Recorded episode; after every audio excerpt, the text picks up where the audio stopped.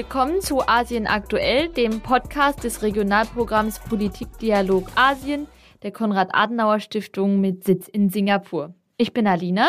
Und ich bin Jan. Wie üblich bringen wir euch hier die relevanten Nachrichten aus der Region. Alina, schön, dass du wieder da bist. Du hast äh, im Expertengespräch heute mit Dr. Peter Hefele gesprochen über die Beziehung zwischen Europa und Asien, auch aber nicht nur in Bezug auf den Krieg in der Ukraine. Ein sehr empfehlenswertes Gespräch. Aber zunächst die Nachrichten. Alina, was hast du verfolgt? Ich bin mir sicher, du hast den Blick nach Japan gewandt. Ja, in der Tat. Und ähm, die meisten unserer Zuhörerinnen und Zuhörer haben davon sicherlich schon gehört. Denn ähm, am Freitag der vergangenen Woche wurde ein tödliches Attentat auf den früheren japanischen Ministerpräsidenten Shinzo Abe verübt.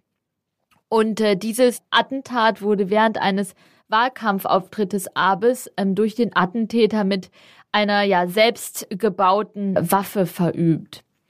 Japan gilt als eines der sichersten Länder weltweit und daher ist dieser Vorfall auch besonders schockierend.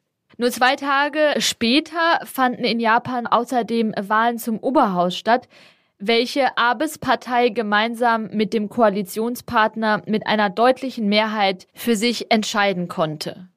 Ja, Alina, vielen Dank. Das war tatsächlich eine sehr schockierende Nachricht in den letzten Tagen, die hier alles überschattet hat.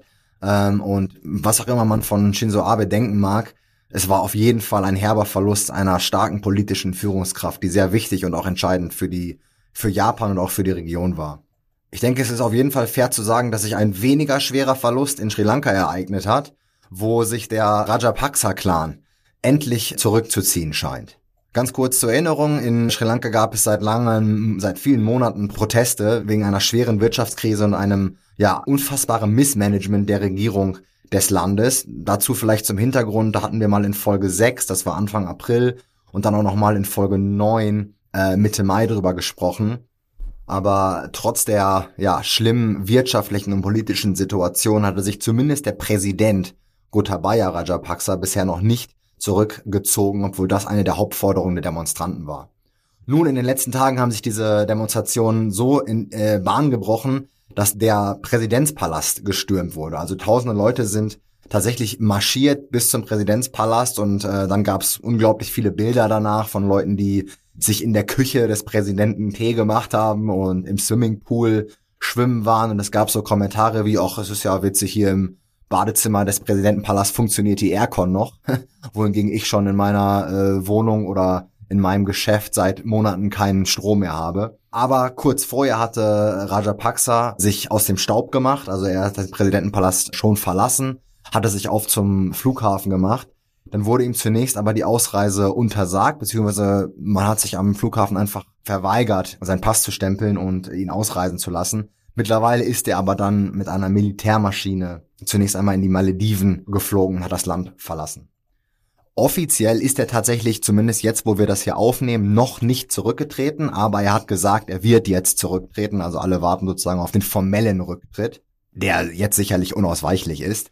Ähm, aber ja, es ist schon ganz interessant und der Ärger und der, die Frustration von den Demonstranten lässt sich auch nachvollziehen. Insbesondere ein Fakt, der oft nicht so vielleicht wahrgenommen wird, in Europa zumindest, äh, ist der, dass Sri Lanka kein besonders armes Land war. Also es ist noch nicht so lange her, dass zum Beispiel von der Weltbank Sri Lanka als ein Land mit hohem mittleren Einkommen eingestuft wurde. Also Leute, die unlängst noch sich in der Mittelklasse bewegt haben, sind plötzlich wirklich arm und können nicht mehr tanken, können, haben keine Elektrizität mehr und so weiter.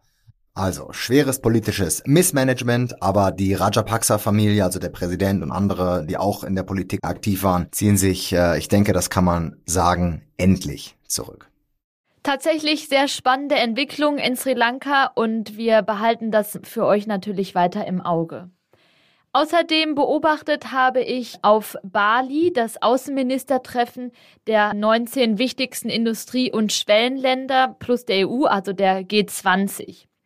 Die Präsidentschaft hat in diesem Jahr Indonesien inne und ähm, dem Land kommt dieses Jahr wirklich eine herausfordernde Rolle zu, denn sie versuchen das Treffen zu moderieren und zu managen, bei dem der russische Außenminister auf westliche Vertreter trifft und außerdem auch noch solche teilnehmen, die sich entweder klar auf einer Seite positioniert haben oder versuchen, neutral zu bleiben, wie zum Beispiel ähm, Indonesien selbst. Diese Zusammenstellung, wenn ich das so nennen kann, führte dazu, dass das Treffen ohne signifikante Erfolge verlief und eine wie normalerweise übliche Abschlusserklärung wurde diesmal auch nicht veröffentlicht.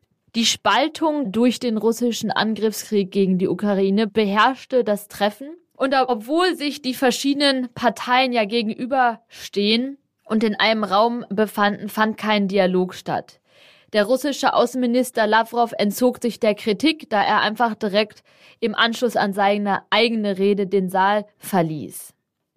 Außerdem fanden auch im Rahmen dieses G20-Treffen keine bilateralen Treffen der G7 mit Russland statt. Der eigentliche G20-Gipfel wird erst im November stattfinden, zu dem dann die Regierungschefs und Chefinnen anreisen und zu welchem Indonesien auch den ukrainischen Präsidenten eingeladen hat. In Anbetracht der Situation kann sicher diskutiert werden, welchen Mehrwert diese Art von Treffen überhaupt haben, wenn im Grunde genommen keine richtigen Ergebnisse erzielt werden.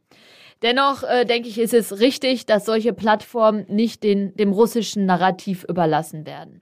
Im Anschluss an das G20-Außenministertreffen hat die deutsche Außenministerin Annalena Baerbock in Japan die Partnerschaft mit dem Land bekräftigt, dass die westlichen Sanktionen ebenfalls anwendet und sich außerdem auf dem Inselstaat Palau angeschaut, was der Klimawandel für die Pazifikregion konkret bedeutet. Und als letzte Nachricht für die heutige Episode, bevor es zum Interview geht, bringe ich dann nochmal aus Hongkong. Dort war vor zwei Wochen, am 1. Juli, das 25-jährige Jubiläum der Übergabe von Hongkong als britische Kronkolonie an die Volksrepublik China. 1997 hatten die beiden vereinbart, dass äh, Hongkong zu einer sogenannten Sonderverwaltungszone wird. Und man hat sich darauf geeinigt, also Großbritannien und äh, die Volksrepublik China haben sich darauf geeinigt, dass Hongkong für 50 Jahre, also eigentlich bis 2047, mit einem hohen Maß an politischer Autonomie regiert wird. Das hat man dann äh, ein Land, zwei Systeme genannt. Das ist ein Prinzip, was in der Volksrepublik China ursprünglich mal für Taiwan entwickelt wurde, aber äh, das ist nochmal ein anderes Thema. Aber man es eben auf Hongkong anwenden wollen. Und nun ist es so ein bisschen Interpretationsfrage. Also die Volksrepublik China behauptet nach wie vor, das wird eingehalten. Aber in Hongkong selber und insbesondere westliche Beobachter sehen das nicht so, insbesondere im politischen Bereich. Man kann sicherlich argumentieren, dass wirtschaftlich das durchaus so ist, also dass es quasi in Hongkong ein leicht anderes wirtschaftliches System gibt als im Festland China. Politisch ist das aber äh, ja zunehmend nicht mehr der Fall, was man auch an der Frustration von der Demokratiebewegung in Hongkong sehen kann. Ich hatte da unlängst mal darüber gesprochen, das war auch in Folge 9, als der neue Chief Executive Hongkongs, also das das höchste Amt in Hongkong, John Lee, der ein Kandidat aus Beijing, äh, sozusagen von Beijing ernannt war, ohne dass es irgendwelche besonderen Wahlen äh, gegeben hätte. Also da habe ich da schon mal drüber gesprochen, kann man sich noch mal anhören, wenn man daran interessiert ist. Ja, es war äh, interessant war jedenfalls, dass es diese Feierlichkeit gab und auch der chinesische Präsident Xi Jinping hat äh, zu diesem Anlass zum ersten Mal seit Beginn der Covid-Pandemie Festland China verlassen und ist dort in Hongkong angereist, hat eine große Rede gegeben und hat gleichzeitig mit diesem 25-jährigen Jubiläum auch am Einschwören des neuen Chief Executives teilgenommen. Beziehungsweise hat ihn eingeschworen als Chief Executive Hongkongs. Vielen Dank, Jan. Die neuesten Nachrichten aus der Region gibt es wie gehabt wieder von uns in zwei Wochen. Und bis dahin ähm, könnt ihr uns bei Facebook und Instagram unter kaspda oder unserer Webseite kas.de slash Politikdialog Asien folgen. Jetzt geht es weiter mit dem Interview mit Dr. Peter Hefele. Viel Spaß!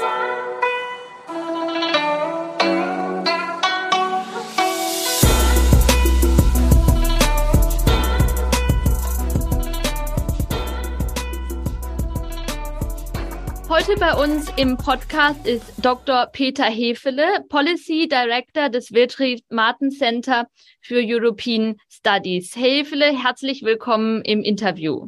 Herzlichen Dank, Frau Weiß. Ich freue mich sehr, auf den Austausch der Gedanken. Wir haben wieder Krieg in Europa, lange unvorstellbar, aber jetzt Realität.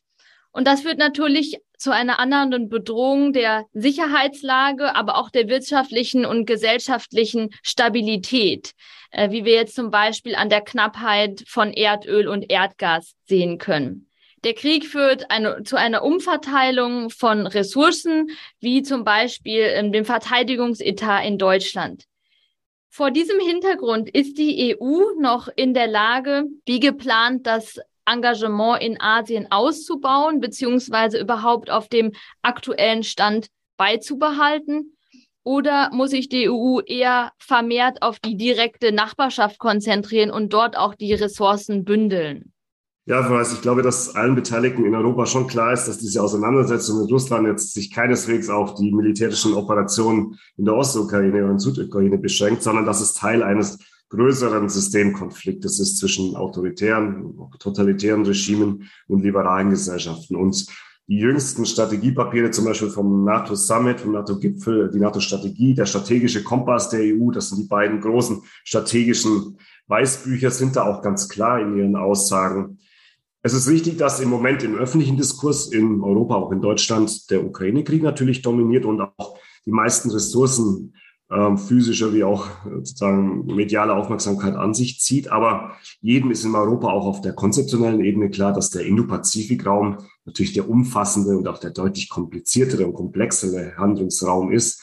Und dieser Raum ist sicherlich ja für Europa nicht so ganz dominant wie vielleicht in den USA, wo die USA als pazifische Macht natürlich schon viel länger das als das Hauptfeld ihrer Aktivitäten sehen. Aber niemand in Europa würde hier die Bedeutung dieses Raumes und auch gerade für Europa kleinreden.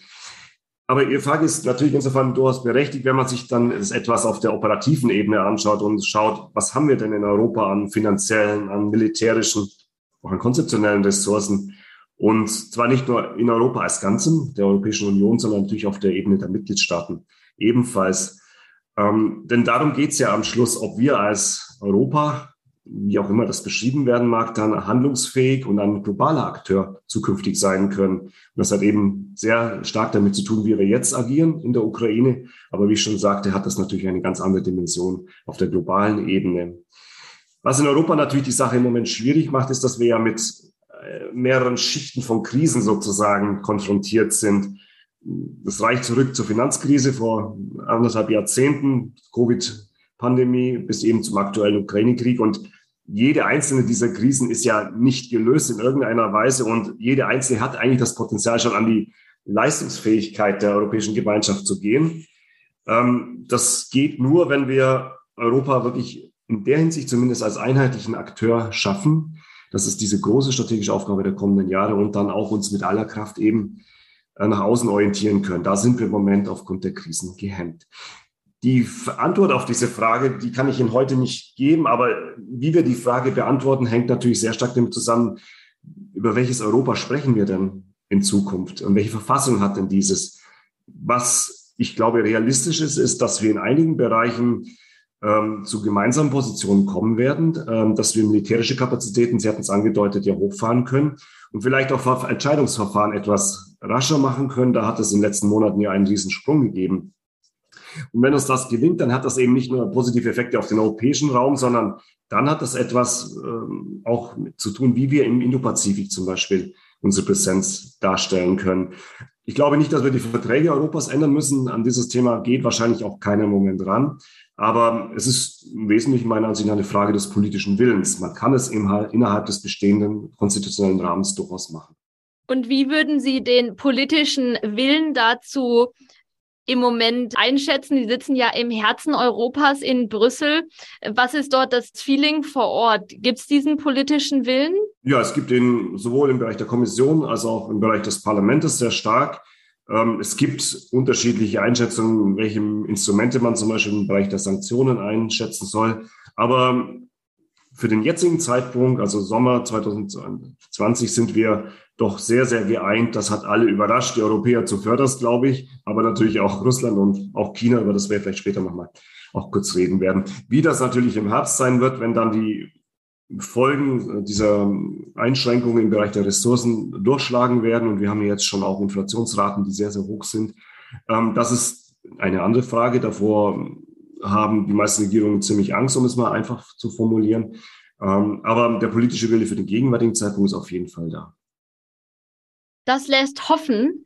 Wenn wir jetzt nochmal den Blick nach Asien richten, ähm, da wurde der EU schon auch vor dem russischen Krieg gegen die Ukraine oftmals vorgeworfen, dass die EU sich zu stark mit sich selbst beschäftigt oder einfach zu stark auch aufgrund der Probleme und Herausforderungen, die Sie gerade angesprochen haben, eben mit sich selbst beschäftigt ist. Was wären denn jetzt konkrete Schritte, ähm, die die EU unternehmen könnte, um eben den Partnern in der Region zu zeigen, äh, wir sind eine handlungsfähige Option. Also ich glaube, es beginnt damit, dass Europa natürlich auch die Grenzen seiner eigenen Fähigkeiten offen und transparent kommunizieren muss. Ähm, es ist klar, dass in der Peripherie im Osten, aber auch im Mittelmeer in den kommenden Jahren sicherlich das Hauptaugenmerk der europäischen Politik liegen wird. Neben globalen Fragen wie zum Beispiel dem Klimawandel, da wird Europa natürlich ein, nach wie vor eine führende Rolle spielen müssen.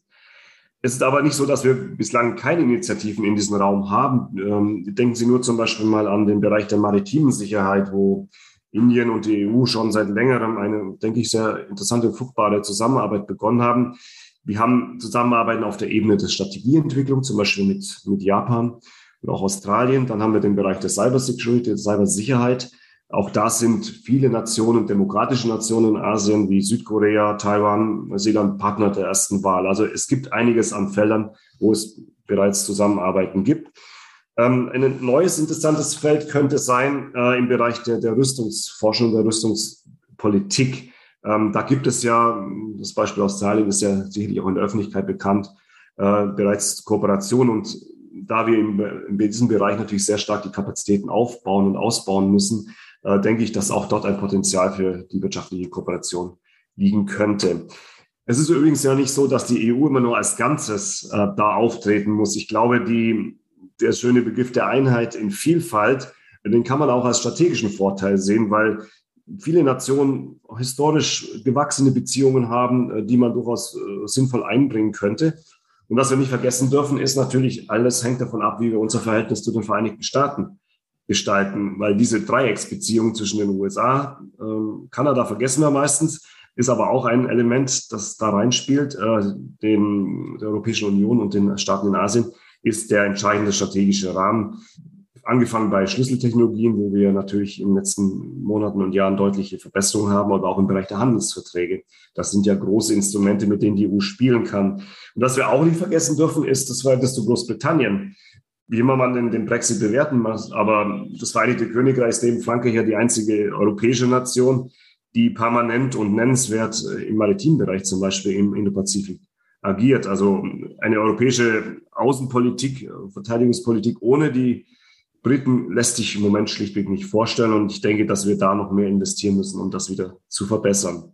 Es ist aber ja nicht so, dass wir dann nur über die militärische Zusammenarbeit reden oder sicherheitspolitische Zusammenarbeit. Ähm, das Thema Wirtschaft haben wir ja sehr schmerzhaft äh, während der Corona-Epidemie äh, kennenlernen müssen, wenn es um die Frage der Verlässlichkeit von Lieferketten geht und insgesamt um die Frage, wie verwundbar sind denn eigentlich unsere Nationen. Und ich glaube, das sind Herausforderungen, die auch die Nationen in Asien haben. Es ist ja nicht so, dass nur wir darunter litten oder leiden, sondern andere Nationen haben ja ähnliche Herausforderungen. Ich glaube, da kann man auch nochmal intensiver zusammenarbeiten. Und das würde sich natürlich einfügen, diese große Diskussion der Diversifizierung. Das heißt, weg von einseitigen Abhängigkeiten, insbesondere von der Volksrepublik China, hin zu anderen Nationen.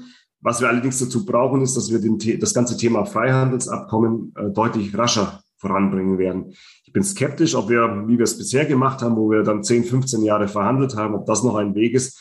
Äh, die Abkommen wurden immer komplexer, aber das dauerte natürlich auch immer länger. Und ich glaube, die Europäische Union müsste da mal einen etwas anderen Ansatz wählen, wo man mit weniger Ambitionen rangeht an das Thema und dann im längeren Zeitverlauf sicherlich das ein oder andere noch ergänzen kann. Also Handel, äh, Diversifizierung ist ein großes Themenfeld, wo die Europäische Union nach wie vor als einer der größten Wirtschaftsmächte natürlich exzellente Karten hat. Ja, das ist sehr interessant, dass Sie das ansprechen, weil das hier ja auch von ASEAN, von der ähm, Association of Southeast Asian Nations, oftmals angesprochen wird, ähm, Stichwort Freihandel, ähm, dass es da ja eben zwischen der EU und ASEAN an einem Freihandelsabkommen, was alle, alle Länder einschließt, hakt, gerade weil es eben so umfassend ist und dann eben eher mit einzelnen Ländern diese Freihandelsabkommen abgeschlossen mhm. Werden. Wie schätzen Sie das ein? Gibt es da in naher Zukunft die Möglichkeit, ein Handelsabkommen zwischen den Regionalorganisationen abzuschließen? Also ich glaube, dass der politische Wille gewachsen ist. Übrigens auch äh, mit CETA, also dem transatlantischen Abkommen. Ähm, jeder erkennt, dass mittlerweile Handelsfragen, Wirtschaftsfragen elementare sicherheitspolitische Dimensionen haben. Aber die Kommission ist da immer sehr anspruchsvoll und wenn die, das nicht die Kommission ist, dann kommt im Parlament auch sicherlich noch das eine oder andere dazu im Blick auf äh, Klimaschutzfragen, auf soziale Standards.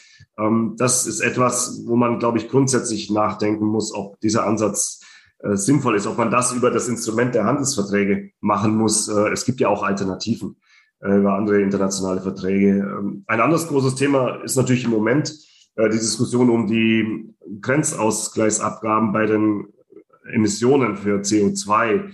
Ähm, das, die EU will das ja einführen. Der konkrete Vorschlag liegt vor. Das würde die asiatischen Nationen ziemlich stark treffen, weil sie dort häufig Güter produzieren, die einen hohen Emissionsanteil haben und man muss natürlich aufpassen, dass man da nicht einen grünen Protektionismus hochzieht, neue Mauern, Mauern hochzieht. Ähm, da bin ich noch nicht so ganz überzeugt, ob der jetzige Ansatz funktioniert. Also im Zweifel würden wir neue Mauern, neue Hindernisse in den Handel legen. Ähm, so wichtig dieses Instrument der Emissionsreduzierung ist, aber ob das der richtige Weg ist, da habe ich meine Zweifel.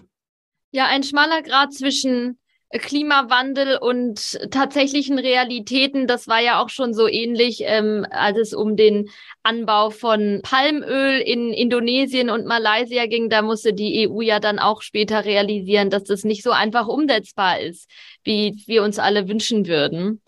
Aber jetzt haben wir über Sicherheit, Wirtschaft gesprochen. Ich würde gerne noch den kulturellen Austausch und die Verbundenheit zwischen ähm, Asien und Europa ansprechen. Denn eine erfolgreiche Zusammenarbeit zwischen Nationen, zwischen Individuen hängt ja oftmals auch mit der Wahrnehmung zusammen. Und mir fallen da leider als Negativbeispiele, die uns als Europäer in Asien oftmals entgegengebracht werden, ein, dass es zum Beispiel ähm, sehr schwierig ist, ein Visum zu bekommen oder in Deutschland oder in Brüssel oder wo auch immer zu studieren. Was ist Ihre Einschätzung dazu? Unternimmt die EU letztendlich genug, um den kulturellen Austausch und die Verbundenheit der Region zu fördern, so dass eben dann auch besser auf allen anderen und auch der politischen Ebene zusammengearbeitet werden kann? Also institutionell sind ja die vor allem europäischen Staaten auch als Einzelstaaten sehr, sehr gut aufgestellt.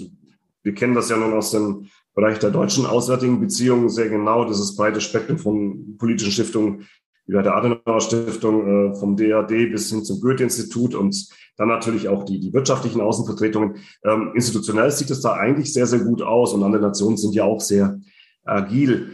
Ähm, ich glaube, dass Europa nach wie vor grundsätzlich attraktiv ist. Ähm, das ist mir in den Jahren, in denen ich selber in Asien war, nie vorgekommen, dass Europa nicht auch diese normative Kraft natürlich hat. Ja, es gibt starke Konkurrenz in den letzten Jahren und zwar nicht nur aus der Volksrepublik China, sondern auch aus den Staaten des Mittleren Ostens oder auch der Türkei. Das ist etwas, was sich verändert hat. Aber was wir sehen müssen, und Sie haben es ja zu Recht angesprochen, Asien-Pazifik ist ja eine extrem junge Region. Ähm, das sind viele Menschen mit hohen Ambitionen und die stoßen in ihren Ländern natürlich an sehr verkrustete Systeme, haben vielfach nicht die Chance, sich zu entwickeln. Und ich glaube, dass Europa da nach wie vor einen Beitrag leisten könnte, dieses Potenzial zu entfalten. Wir haben das ja letztendlich in der Geschichte der Europäischen Union selber auch gesehen, äh, als wir diese Erasmus-Programme und diese Austauschprogramme äh, über die letzten Jahrzehnte eingeführt haben. Das hat natürlich sehr, sehr stark auch zur Ausbildung einer ja, europäischen Identität geführt. Und ich glaube, solche Programme kann man auch globalisieren in gewisser Weise. Europa ist, was Ausbildung anlangt, nach wie vor einer der führenden ähm, Plätze, also nicht nur im Bereich der universitären Ausbildung im Übrigen. Ähm, ich glaube, gerade im Bereich der beruflichen Ausbildung könnte das etwas sein, was für die asiatischen Nationen im Blick auf ihre wirtschaftliche Entwicklung sehr, sehr wichtig ist. Da gibt es, glaube ich, außerhalb Europas kaum Vergleichbares in dieser Qualität und im Umfang. Was wir allerdings beachten müssen, ist, dass wir vielleicht auch das, was wir auch in der Stiftung zum Beispiel natürlich an Demokratisierung, an, an Reformen damit bewirken möchten, dass wir da ein bisschen vorsichtiger sein sollten. Äh, wir sind sicherlich an unsere Werte gebunden und Es gibt auch nicht äh, diese riesigen Unterschiede, die dann immer zwischen den asiatischen Werten und den europäischen Werten aufgetan wird. Aber natürlich müssen wir respektieren, dass es andere Traditionen gibt. Ähm, da müsste Europa, glaube ich, weniger manchmal anspruchsvoll auftreten, sondern sehr, sehr konkret äh, Projekte liefern. Das andere schwingt mit und ich glaube, wir sind, wie ich sagte, attraktiv genug, dass diese Nachricht, diese Message auch mitkommen wird. Ähm, es ist ja auch gar kein Zufall, dass zum Beispiel die Volksrepublik China, ich habe das angedeutet, viele dieser Instrumente, die wir ja entwickelt haben in Europa, von Stipendien ähm, über andere Austauschprogramme ja mittlerweile selber nützt. Das zeigt, dass die gar nicht so schlecht waren. Ähm, aber Sie haben recht, äh, wir verknüpfen auch oft diese einzelnen Maßnahmen nicht miteinander. Wir arbeiten da in Silos, schon auf der einzelnen staatlichen Ebene und geschweige denn auf der europäischen Ebene. Ich glaube, dass wir da das strategischer ausrichten müssen in dem Gesamtrahmen, den wir mit dieser Region aufbauen wollen. Und natürlich die letzten beiden Jahre, also durch Covid, war natürlich verheerend, weil dort wirklich, wir spüren es auch in Brüssel, ähm, der ganze Austausch ziemlich zum Erliegen gekommen ist. Da es ist nun höchste Zeit, dass wir das wieder beleben. Äh, wie ich eben sagte, wir haben ein breites Instrumentenset von klassischer Diplomatie über den Handel bis hin zu Kulturaustausch, wenn wir das besser verknüpfen können auf der Ebene der Einzelstaaten wie auch der Europäischen Union, dann glaube ich, ähm, sind wir sehr, sehr gut aufgestellt. Insofern bin ich nicht äh, pessimistisch, was eben die Zukunft angeht, aber die Fehler, wie Sie angesprochen haben, kennen wir. Daran müssen wir sicherlich arbeiten. Aber sehr, sehr spannend, dass Sie auch die Vielfalt der EU und der einzelnen Mitgliedstaaten als Stärke herausstellen, weil ich glaube, dass manchmal verliert man diesen Blick, weil es nämlich eben auch Prozesse verkompliziert, aber es auch durchaus eben die, die verschiedenen Stärken der einzelnen Länder hervorhebt. Ja, mit Blick auf den Ukraine-Krieg würde ich Sie gerne noch fragen, wie die EU mit solchen Ländern umgehen kann, die sehr wichtig sind für die Europäische Union, aber die ja die Schuldfrage in diesem, in diesem Krieg anders bewerten, als das ähm, für uns Europäer der Fall ist. Da ist es ja sehr, sehr klar. Aber aufgrund historischer Verflechtung und auch ähm, ja, engen Beziehungen zwischen asiatischen Staaten und ähm, Russland und auch China ist es eben oft hier in der Region von Ländern auch anders bewertet worden. Viele waren ja etwas unangenehm überrascht, als es dann um die Frage der Sanktionen geht. Nun war die erste Abstimmung in der Generalversammlung der UN ja eigentlich per se ganz gut von den üblichen Verdächtigen mal abgesehen. Aber als es dann um weitere konkrete Maßnahmen geht im Zuge der anderen Sanktionspakete, hat man ja gesehen, dass Indien zum Beispiel sich keineswegs in diesen Zug da einreihen möchte. Ähm, es waren die Länder, innerhalb der Nordatlantischen Gemeinschaft plus die demokratischen Nationen Asiens, die da massiv unterstützt haben. Aber das ist etwas, was wir auch in Zukunft einkalkulieren werden müssen, dass es nicht so ist, dass wir den Zug anführen und alle sich da bereitwillig hinten ansetzen, weil die regionalen und auch die geopolitischen Interessenlagen der Länder in Asien sehr, sehr kompliziert sind und sehr unterschiedlich sind.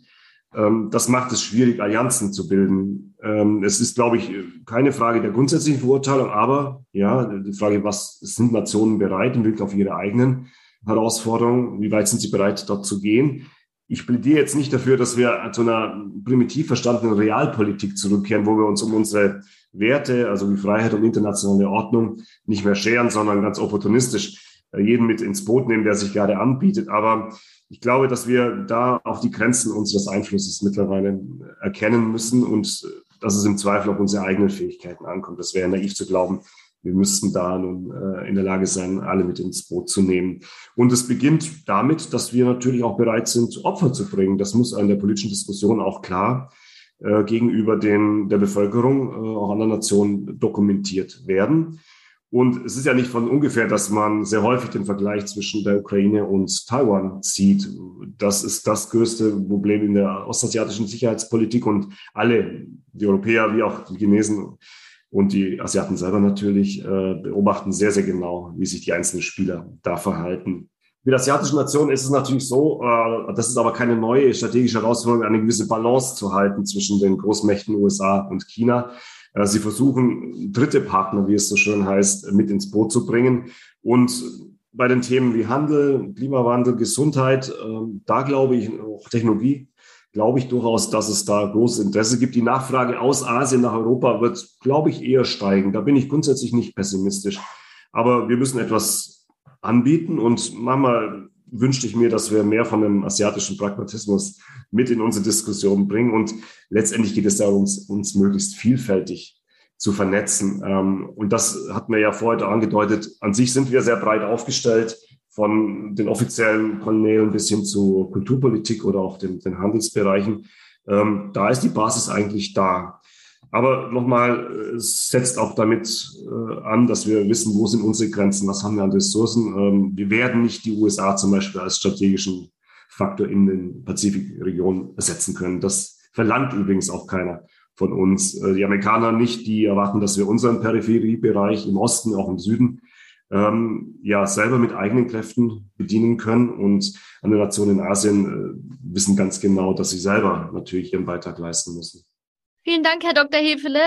Wir sind äh, schon fast am Ende dieses Interviews angekommen. Ähm, zuletzt möchte ich Sie aber noch eine persönliche Frage stellen, denn Sie haben ja auch viel Zeit in Asien verbracht, waren viele Jahre in China tätig. Gibt es eine Begegnung, die Ihnen aus dieser Zeit besonders im, im Gedächtnis geblieben ist oder irgendetwas, was ihm bis heute besonders äh, fasziniert an dieser Region?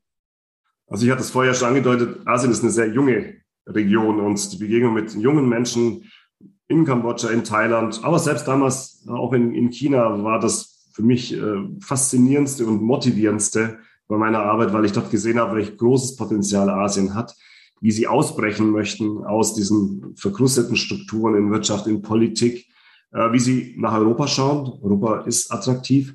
Ähm, ich bin deswegen leidlich optimistisch bei allen Schwierigkeiten, die wir auch kennen, äh, dass da in der nächsten Generation nochmal eine ganz andere Chance für Europa auch im Austausch mit Asien besteht. Ich hoffe, da behalten Sie recht und kann ich aus meinen eigenen Erfahrungen oder den wenigen Reisen während Covid auf jeden Fall bestätigen. Vielen Dank für Ihre Zeit. Ganz herzlichen Dank auch von meiner Seite.